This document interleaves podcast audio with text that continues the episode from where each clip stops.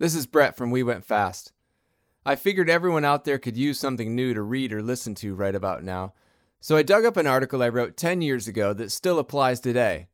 Riders who won only one Supercross main event in their career. I've updated the statistics in the intro paragraphs below to reflect where the Supercross season was after it stopped in Daytona 2020. Since the original writing, 4 new one-time winners have been added.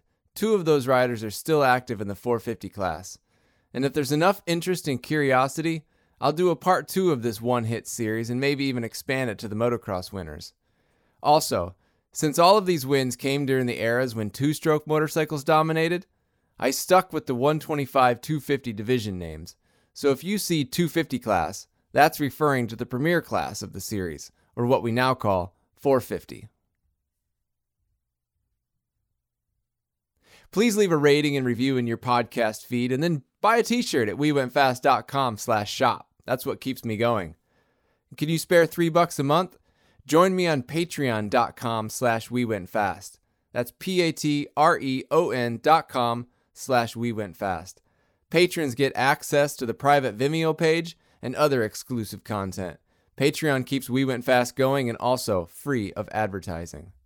And now, One Hit Wonders, Part 1. Kings for a Day. This is a list of 10 riders who won a single premier class Supercross main event in their career. No, neither Ricky Ryan or Mike Craig made this list, but before you turn this podcast off, hear me out. Of the 684 Supercross main events run from 1974, the year the AMA Supercross Championship officially started, through Daytona 2020, only 64 riders have won. Of those 64 riders, 22 won a single main event in their careers. I've narrowed the group down to 10 retired riders based on their accomplishments outside of that lone victory. These imperfect guidelines left me with 10 riders who were among the best in their time. Some were champions in the 125 class, some won MXGP World Championships, and some won handfuls of races in the AMA Pro Motocross Series. But in the stadiums, their finest moment as professionals of AMA Supercross happened on a single day. For some, the memories haven't been discussed in decades. Others remember every detail of the race, down to the number of seconds the gate was held after the 30-second card went sideways. Whatever the level of recollection, none of the riders realized their first victory would also be their last. But telling these stories years removed, they are all rightfully proud of being, even for one day, the best rider in Supercross. John Dowd. April 18, 1998, Charlotte Motor Speedway, Charlotte, North Carolina. Credentials: 1998 125 SX West champion, 8 career AMA 125-250 motocross wins. John Dowd used to be so bad at riding Supercross, even his team laughed at him. When he was hired by Yamaha for the 1995 season and moved to California for the winter, the New England motocross specialist had very little stadium experience. That winter, Dowd spent 4 days a week at the team's test track. "I definitely pulled off some stuff in Supercross I never thought I would have," he said. "I remember all the guys at Yamaha making a lot of fun at me at first, because I broke a lot of stuff, bent stuff. I was casing jumps everywhere. The joke was that I was going to owe them money at the end of the season." At the time of the 1998 Charlotte Supercross, Dowd battled David Villeman for the 125 SX West title, but jumped at the chance to ride the 250 class on the East Coast whenever he could. Known for his mud riding skills, Dowd welcomed the rain that fell in the days leading into the race.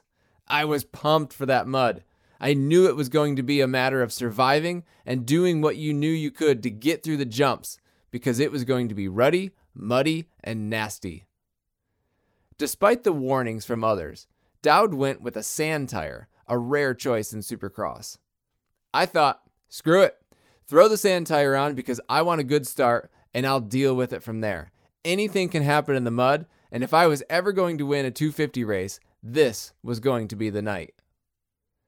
Dowd's teammate, Kevin Windham, hole shot and took off. In the chaos of the mud and rain, Dowd got passed by Larry Ward and Mike Larocco, but knew if he stayed consistent, he could get on the podium at least. Windham crashed hard on the rhythm section on the front stretch, so I inherited the lead, Dowd said. I couldn't believe I actually won. I know a lot of stuff happened and a few guys fell, but I'll take it. At 32 years old, Dowd also took the record for the oldest main event winner in Supercross history. That's been surpassed since by Larocco and Justin Brayton. But even more impressive is that Dowd wasn't even halfway through his professional career in '98. His final professional race was the 2013 Southwick Motocross National, where he went 30-19 in the motos, just 6 weeks shy of his 48th birthday. Nathan Ramsey. April 13, 2002, Pontiac Silverdome, Pontiac, Michigan. Credentials: 1999 125SX West Champion, 15 career 125SX victories. From 2001 to 2006, Ricky Carmichael thwarted a lot of would-be first-time winners. By round 13 of the 2002 season, he had 8 victories and enjoyed a 6-race win streak. Nathan Ramsey was Carmichael's teammate and the first factory Honda rider to compete in Supercross on the new CRF 450R 4-stroke. His night in Pontiac started lousy. I just wasn't feeling the flow all day, Ramsey said. His bad feelings followed him all the way to the last chance qualifier, a spot where eventual main event winners seldom mingle. I didn't have much time in between the LCQ and the main event.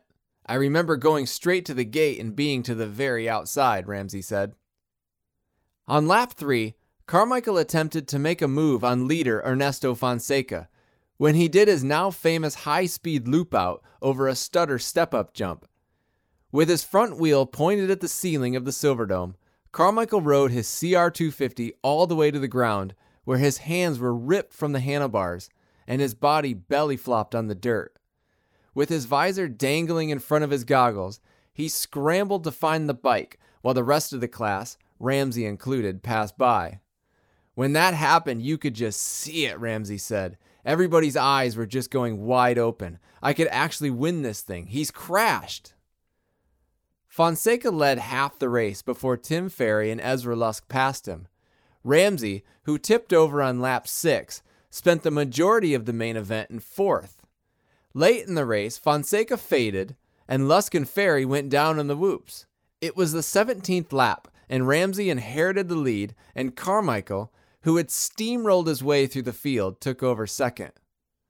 It didn't really sink in until I crossed the white flag, Ramsey remembers about taking the lead. I remember saying to myself, okay, I'm leading this thing, and I only got 1 lap to go. I only need to finish 1 lap, and I'm going to win this main event. There was no way I was going to let anyone pass me. No way. Carmichael's night ended in a rare second place, a bike length from Ramsey, whose favorite memory came after the finish. I pulled up on the obstacle after the finish, and it was pretty cool to have Ricky Carmichael pull up on one side to congratulate me and McGrath pull up on the other side, Ramsey said. For me, that was a big deal. Once you win one of those things, you finally feel like you're one of the guys. Ramsey rode for Joe Gibbs Racing in the second half of the 2009 season before retiring. He finished 9th in the Las Vegas Supercross, the final race of his professional career. Jim Pomeroy. March 15, 1974, Houston Astrodome, Houston, Texas. Credentials: first American to win an FIM World Motocross race, Spain, 1973. 4 career FIM World Motocross GP victories. Jim Pomeroy, man of many things first American as a motocross racer, was also winner of the first ever truly indoor supercross race. The Houston Astrodome hosted round 2 of what was then called the Yamaha Super Series, the first version of what we now call the Monster Energy Supercross Championship. Back then, this new series was novel, but considered a spring warm-up for the Pro Motocross Series. Pomeroy, however, needed to kill some time before he returned to Europe for the 1974 FIM World Motocross Championships. In the previous season, he won the Spanish GP, becoming the first American to win an FIM GP overall.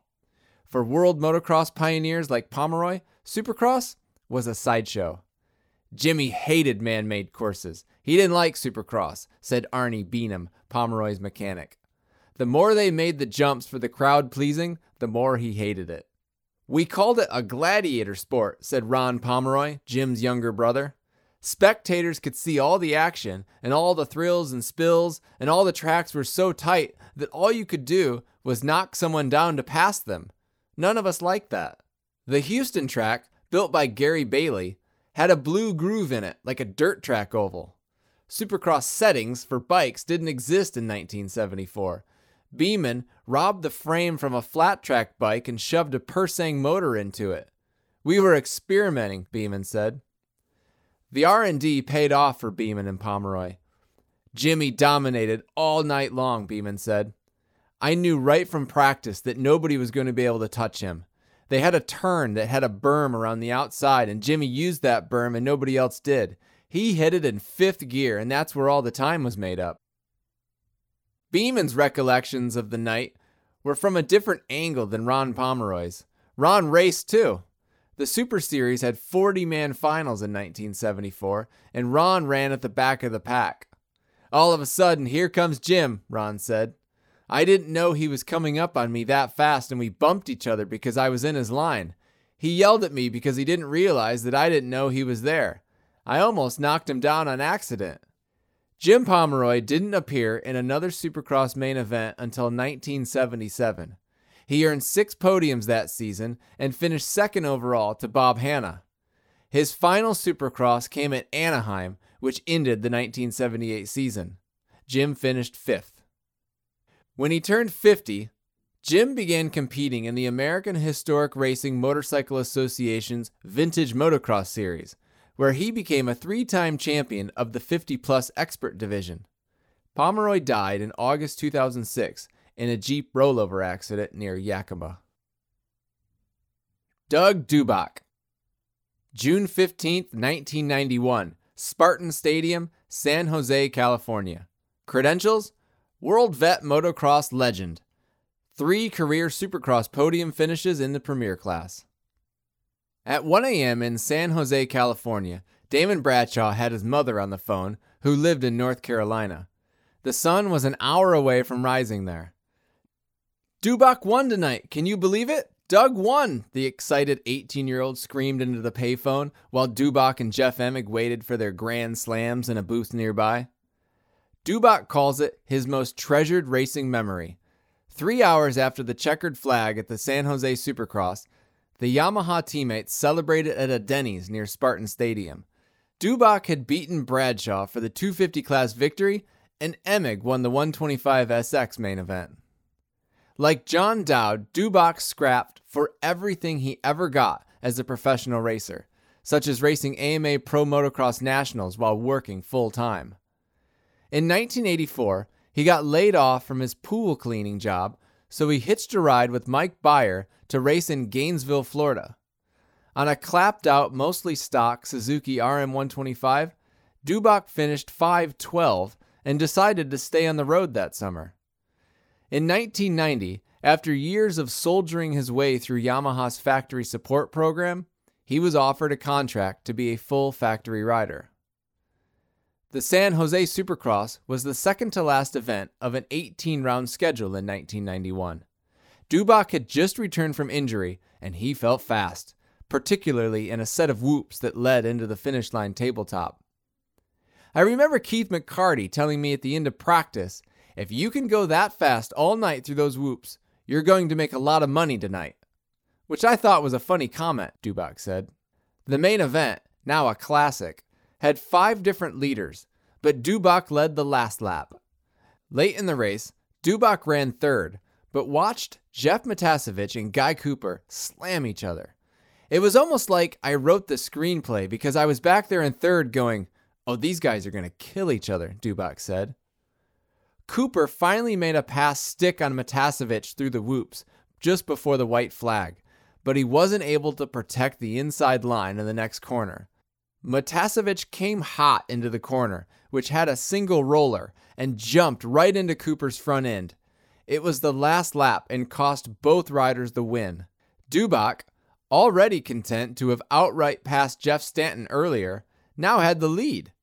Bradshaw, who got stuck in the gate at the start, aggressively passed Stanton for second, but his teammate had a safe enough distance to win his first AMA Supercross main event. Dubach's last Supercross main event came in Tampa in 1996, where he finished 15th. But he also raced select pro motocross events through 2001 and regularly finished in the top 15. He's also won more World Vet motocross titles than anyone can count. Jeff Matiasevich, March 17th, 1990, Sam Boyd Stadium, Las Vegas, Nevada. Credentials: two-time AMA 125 SX West champion, two career AMA 125-250 motocross wins, three-time All-Japan motocross champion.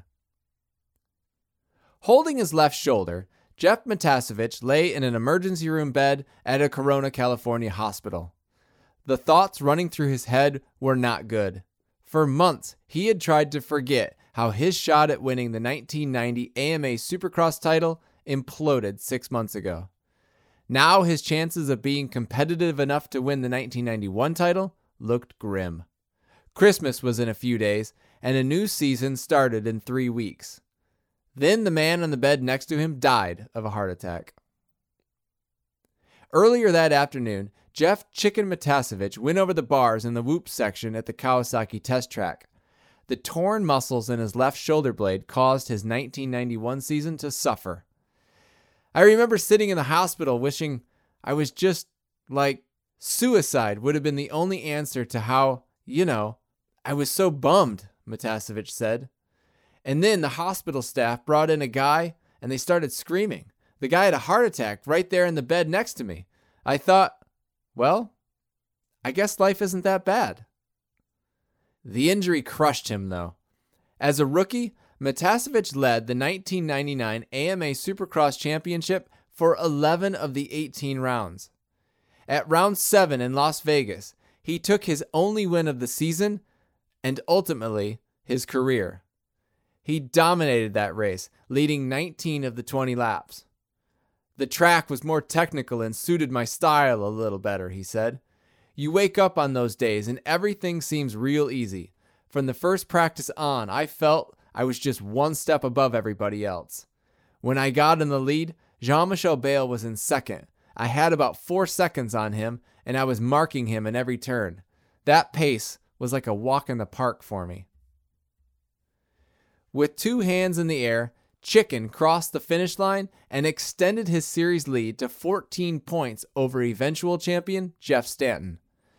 Matiasevich consistently finished on the podium until round 15 in Foxborough, Massachusetts, where he struggled for a ninth and allowed Stanton to close to within 1 point of the lead. His season unraveled after that, as Stanton won 2 of the last 3. I was pretty pissed off I didn't get that championship, Matiasevich said. In my whole racing career, the only thing I ever cared about was winning a 250 Supercross title. When I won those 125 titles, they didn't really mean anything to me. I never had any doubts that I wasn't going to get the 250 title. In 1995, Matiasevich received an offer from Kawasaki of Japan to compete in the All-Japan Motocross Championship. For Kawasaki, putting American riders in there helped them with production model development, while raising the level of competition on their own national motocross series. Matiasevich swept the series for 3 straight seasons. In 1998, he raced a handful of Supercross events in America, both in the 125 and 250 classes. His final main event came in the 250 class, coincidentally, in Las Vegas. He finished 20th. Chuck Sun, March 1st, 1980, Fulton County Stadium, Atlanta, Georgia. Credentials: 1980 AMA 500 motocross champion, 1981 USGP winner, 1981 Motocross of Nations winning team member. Chuck Sun almost scrapped his dream of becoming a motocross champion after 3 consecutive injuries that included a sliced leg, torn cartilage, and broken bones. He seriously considered going to college. Husqvarna didn't have a budget to pay him, but they did give him a truck and a mechanic. In the fall of 1979, he headed to Mid-Ohio for a Trans-AMA race where he bested Roger DeCoster and Brad Lackey in a moto. "All of a sudden, I was on the radar again," Sun said. The Oregonian soon found himself poring over contracts from Kawasaki, Can-Am, Husqvarna, and Honda. He went with Honda, who hired all new riders in 1980. The bike that they built was really trick. It was lightweight, had Pro-Link suspension, and was a true works bike. "I loved riding that thing," Sun said. Sun's Supercross victory came in Fulton County Stadium, home of the Atlanta Braves baseball team and site of Hank Aaron's record-breaking 715th home run 6 years earlier. Some of the best mud races of all time happened in Fulton County, and Chuck Sun owned the 1980 edition. It wasn't a super mud fest, but it was sloppy enough to give us guys from the Northwest an edge, he said. Sun led most of the main event, but his win was nearly sabotaged when his former Husqvarna teammate Kent Howerton unintentionally pinned him in a corner. "I went to the inside on him and I was lapping him, and he goes down on top of my bike," Sun said. "I had to wait until he picked up his bike and took off." The Atlanta win was sweet, and Sun said he didn't sleep all night. But decades later, he can more easily remember a race he didn't win: the first main event of a doubleheader in New Orleans 2 months later. The race had network TV coverage, and the course featured a man-made waterhole that Sun blasted through. Mike Bell, Sun, and Daryl Schultz all exchanged the lead, but it was Sun and Bell who battled on the final lap. Bell made the last lap pass, 1 corner before the finish. "To this day, I'm still sick over losing that race," Sun said. In the autumn of 1980, Sun won the AMA 500 Motocross Championship and came within 10 points of doing it again in 1982. The last Supercross he raced was in San Diego in 1982. He finished 14th. "I think I was pacified with my wins outdoors," Sun said of not winning more in Supercross. "I always considered myself an outdoor guy. Supercross was very, very cool, but it was kind of an extra thing for me. In my mind, the outdoors were the real thing, the real prestige." Pierre Karsmakers, March 9th, 1974, Daytona International Speedway, Daytona Beach, Florida. Credentials: 1974 AMA 250 Supercross Champion, 1973 AMA 500 Motocross Champion. The most distinct memory Holland's Pierre Karsmakers had about the 1974 Daytona Supercross was not getting the chance to race against Roger DeCoster, who, at the time, was a 3-time and defending FIM 500 World Motocross Champion. "Right before the race, he decided not to race in the race I participated," Karsmakers said. "I was in very good shape, and he was probably afraid of losing the race against me." The AMA ran a 500 Supercross Championship also through 1975. DeCoster won the 500 main event that afternoon in Daytona. Without DeCoster, Karsmakers was left to battle with Rex Staton and Jim Pomeroy for the win on the Gary Bailey-designed Daytona track, which, as always, was free of dust and full of telephone poles. Bailey even raced and finished 5th overall. Karsmakers remembers that the spectators were very enthusiastic, more so than for the 200-mile road race that year. Karsmakers showed up late for practice, but it didn't affect him in the 3-moto format. Jim Pomeroy won the opening moto, but Karsmakers went 2-1-1 for the overall, besting the Penton-riding Buck Murphy, who went 8-3-3. In the early 70s, Karsmakers was the only top European competing full-time in the AMA circuits. For the Americans, motocross was still new, and having a rider from the Netherlands cleaning house was a challenge. He won the 1973 AMA 500 Motocross Series and the Yamaha Super Series in 1974, which included only 2 points paying rounds. The Super Series was the first version of what we now call the Monster Energy Supercross Championship. Cars Makers competed in only a dozen stadium events in his career. His last came in 1978 in Seattle, where he finished 19th. Greg Albertine, January 11th, 1997, Los Angeles Memorial Coliseum, Los Angeles, California. Credentials: 1992 125 FIM World Motocross Champion, 1993-1994 250 FIM World Motocross Champion, 1999 250 AMA Pro Motocross Champion.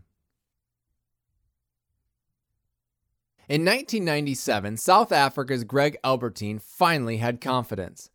The three-time world motocross champion came to America in 1995 and spent 2 years injured. "I was a beaten-down rider," he said. That January, he had an improved Suzuki and a new teammate, Jeremy McGrath, who brought the experience of 4 AMA Supercross titles to the yellow brand. Coming off the 95 and 96 seasons and having a bike that was really, really bad, we made a lot of progress for 97, Albertine said. McGrath, coming off his Honda, still thought Suzuki was atrocious, but compared to what we came from, it was absolutely leaps and bounds better. That night, the pressure was all on McGrath, who had made his shocking switch to Suzuki 2 weeks prior to the start of the season. He was now the top rider on the team. But in the main event, Albertine, not McGrath, battled with Jeff Emig early in the race. McGrath crashed in the first corner and again later in the race. After 10 laps, Albertine was all alone in the lead, and the last 10 laps felt like an eternity, he said. "I wanted it to end right there. I thought, oh my goodness, I better not throw this away. Things were flying that night, but every rut felt magnified." Albertine said his fondest memory was crossing the finish line knowing he had finally done it. "To come to America and feel like a total amateur in Supercross, it was like, yes," he said. 2 years later, he beat Kevin Windham for the 250 AMA Pro Motocross Championship. His only regret in his career was that he didn't win more Supercross races.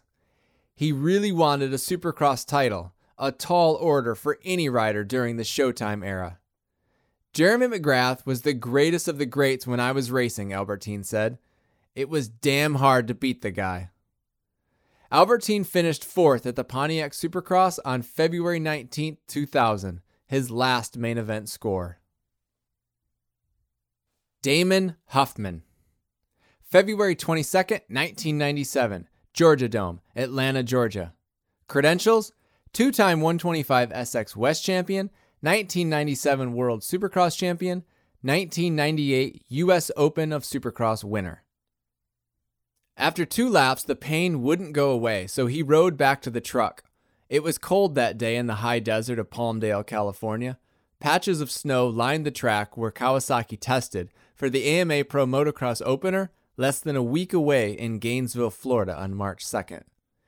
After he handed the bike off to a mechanic, Damon Huffman gently, but quickly, tore off his left boot and saw his foot moving involuntarily. "Yeah, it's broken," he said. He hadn't crashed. Huffman was still on a warm-up lap, working the stiffness out of his Axo motocross boots when he hit a hole. His foot slipped in front of the peg and it sucked his leg under the bike. He had broken his fibula. "I couldn't believe it," he said. "I kept on riding because I was expecting the pain to go away. That was really a bummer. I didn't even get a chance to follow my win up the next weekend or have all the guys say congratulations and all that." Huffman had just won the Atlanta Supercross, one of the biggest highs of his career.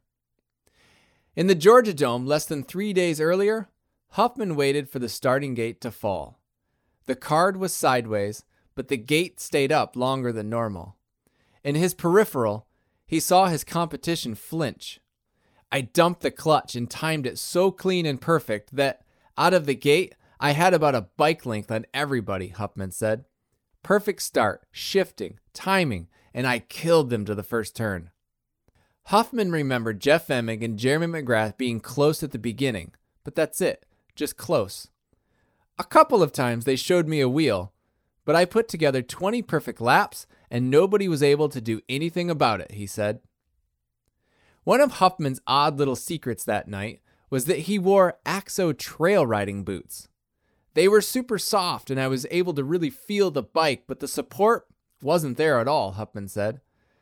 He struggled with the motocross boots, which got hung up on parts of the bike, and the trail boots allowed him to shift and move around easier. The broken leg from testing 3 days later sidelined him for the rest of the 1997 Supercross season. 1 year later, Huffman suffered a broken femur in Pontiac, an injury that, he said, changed his career. I kind of learned to be more cautious, he said, which perhaps hurt my results. You go from being fearless, not worrying about what could happen, to thinking, maybe I need to be safer here. Very tough. Huffman's last Supercross was in 2005. He finished 10th in Las Vegas. He ended his professional riding career with a gold medal at the ISDE in Portugal in 2009. Sebastian Tortelli, January 10th, 1998, Los Angeles Memorial Coliseum, Los Angeles, California. Credentials: 1996 125 FIM World Motocross Champion, 1998 250 FIM World Motocross Champion, 3 career AMA 250 motocross wins. Who's on the number 103 Kawasaki plowing his way through the pack? What's that funny looking gear called? Oxbow? Those may have been the questions many spectators asked as Sebastian Tortelli passed Jeremy McGrath for third, Jeff Emig for second, and then Doug Henry for the lead on the final laps of the 1998 opener in the LA Coliseum. Few Americans knew about the 125 World Motocross champ, but he could move. It just looks like he's being held up, said ESPN's David Bailey during the race telecast. The course had soft dirt and deep ruts. Rain on the leading days caused practice to get canceled. The conditions were perfect for a hungry kid from France. The last two laps don't come close to telling the whole story, however. Tortelli rounded the first lap in 15th place and wasn't even in the top 5 after 10 laps. But even before that, he arrived at the starting gate and was told by the AMA that he was late and he would have second to last gate pick. Ezra Lusk came in behind him. We were both sitting on the way outside in the deep mud, Tortelli said. With his boots soaking in standing water, the chances of Tortelli walking away with even a trophy seemed slim. But this scenario was normal for him. I rode my Supercross tracks back in Europe, even when it was raining, he said. You make the best out of it. Having rough faces and deep ruts wasn't really a problem for me, but for the California guys, it was a problem. Tortelli passed Henry in a rhythm section just before the white flag. Henry, the winner of the 1997 Supercross finale in Las Vegas, was looking for 2 in a row on the new Yamaha 4-stroke, but he laid it down in the corner after the white flag. Tortelli blew by the mechanics area all alone and read his pit board. Craig Monty had written 2 for 2 on it. The mechanic was congratulating his rider for 2 wins. The first was the weekend prior at the nearby Paris Raceway Invitational, where he beat Jeff Emig. Tortelli, still learning English, didn't understand the phrase. He already thought he was in second place, and seeing 2 for 2 on his signal board, to him, confirmed that. He crossed the line without even a fist pump, but inside he was happy with his finish. 1 year earlier, he finished 7th in the main event at the same race. When I go to the podium and ESPN's Davey Coombs says, "Hey, congratulations, man, you won," I'm like, "What? Are you sure?" I was very surprised. The following week, Tortelli tweaked his knee and missed round 2. Despite being top 5 in the points after 7 rounds, he was called back to Europe to battle Stefan Everts for the 250 FIM World Motocross Championship, a title he won in the final round in Greece. In 1999, he returned to America. Tortelli's final Supercross ended in a 14th place in Houston in 2005. Can you spare $3 a month? If you enjoyed this story, want to see more, and want to keep this site free of advertising, consider becoming a patron. For a token amount of money every month, you can become a part of the We Went Fast team and get access to exclusive content, the private We Went Fast Vimeo page, free swag and discounts to the shop. Or buy merchandise, like a t-shirt or a hat or a book. The revenue is poured back into this website to keep Moto That Matters flowing. Share the story and read a comment. Thanks for listening.